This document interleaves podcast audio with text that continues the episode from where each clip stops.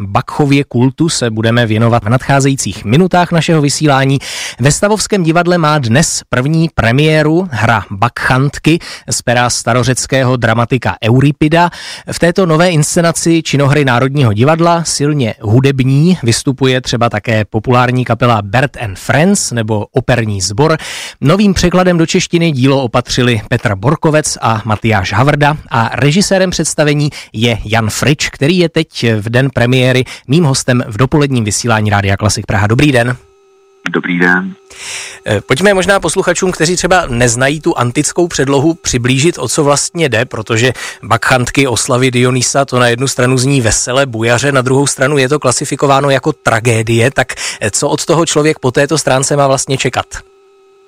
Eh, no tak ohledně toho žánru je to velice spletité, protože Euripides je pozdní řecký dramatik, a se samotnou formou řecké tragédie si pohrává vědomně, eh, poněvadž vlastně bakantky jsou v podstatě o vzniku divadla, takže to nějakým způsobem jakoby ochmatává tu formu. No a co se týče té tý tragičnosti, jeden právě z těch triků, který tam je, my si nejsme vlastně jistý, jestli to je komedie nebo tragédie. Je to eh, velice uh, rozmlžený. Samozřejmě skončí to špatně, čili definicí to je tragédie, ale vlastně uh, ta forma už se trošku jakoby vzpírá nějakým tomu úplně černobílýmu vidění. Mm-hmm. Ten antický text se tedy dočkal nového překladu. Eh, vy jste, myslím, uváděl někde, že tam došlo k určitým aktualizacím, že ten text je převeden do současných metafor, tak jak to konkrétně vypadá?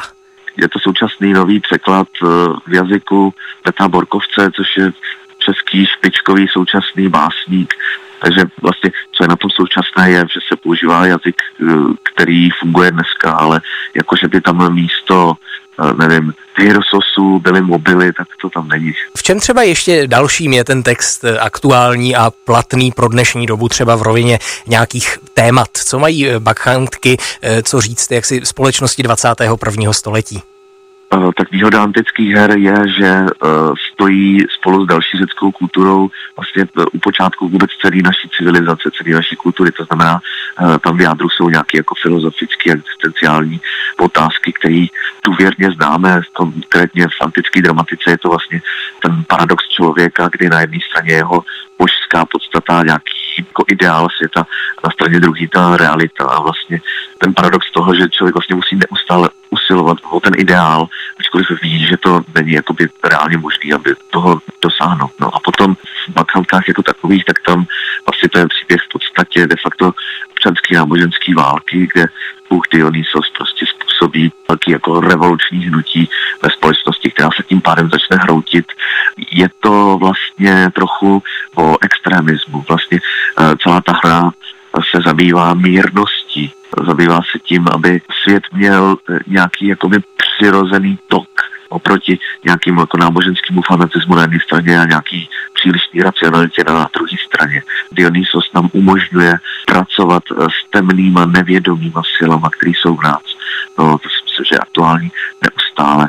A čistě jakoby totálně aktuální určitě nějaký to vnitřní téma prostě toho extremismu a Eh, vlastně taky nějakého jakoby zmatení jazyků nebo prostě lidí stojících na nějakých vyhrocených pozicích a neochotných se bavit mezi sebou, tak to, to, to se dneska děje ve společnosti docela přesně. Říkali jsme, že to představení je tedy hodně hudební, vystoupí tam i kapela Bert and Friends, což je kapela, kterou já mám tedy spojenou s určitou možná recesí nebo parodí, tak by mě zajímalo, jaká vlastně ta jejich úloha v tom představení bude. Jsou tam jenom jako interpreti nebo se podíleli na té hudební stránce i nějak autorsky?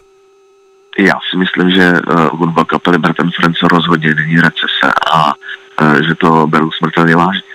Uh, to jako před závorku, ale jinak uh, vlastně my jsme dospěli k tomu, nebo my ne, ale Euripides dospěl k tomu, antická tragédie je v podstatě partitura pro hudební vystoupení, tehdy se to taky zpívalo. A se rozhodli, že teda uděláme skutečně scénický koncert a když jsme hledali, jak by to vlastně mělo znít, tak právě jsme si uvědomili, že by to mělo znít jako tahle kapela Eh, tak potom přišlo nám nejjednodušší jim zavolat. A jinak ten samotný vznik té hudby je, že skladatel jako Kudláč v podstatě napsal ty árie, nebo to, co se tam zpívá. A pak zalezla skupina Berten Friends a Jakub Kudláč do zkušebny na půl roku a tam vlastně tomu dali zvuk téhle té kapely. Takže oni jsou vlastně jakoby interpreti, kteří interpretují muziku, kterou napsal Jakub Kudláč pro ně, jako kdyby si představoval, že je jedním z nich. Takže je to takový jako do sebe zavinutý, co se týče té tý muziky, ale myslím si, že to je v řádu věcí. Uhum. A ten operní sbor tam figuruje jakým způsobem? Ten je na jevišti a zpívá vlastně tu hudbu Jakuba Kudláče tedy, jasně. To představení je uváděno ve Stavovském divadle, což je v zásadě tedy eh, historický prostor, možná řada našich posluchačů tam chodí třeba na Mozartovy opery, eh, tak by mě zajímalo, jak bude třeba pojatá eh, scéna, kostýmy a jak budou zapadat do toho prostoru toho Stavovského divadla. Je to mimo jiné hudební právě, protože to je v Stavovském divadle, kde ta tradice hudebního divadla je velká, komplexní No a jinak celá inscenace je pojata jako scénický koncert a tomu slouží veškeré i vizuální prvky. To znamená, na jevišti je v podstatě taková velká zelená plocha a uprostřed jeviště jsou eh, barevné na zelenele třásně, protože ta hra Bakantky je i taky o nějakém tajemství, které je zatím třásně, a to my nikdy neuvidíme. A pak je tam kapela a spousta herců, zpěváků. Co se týče toho, jak jsou oblečení, tak v podstatě je to současná móda a je to prostě popový koncert.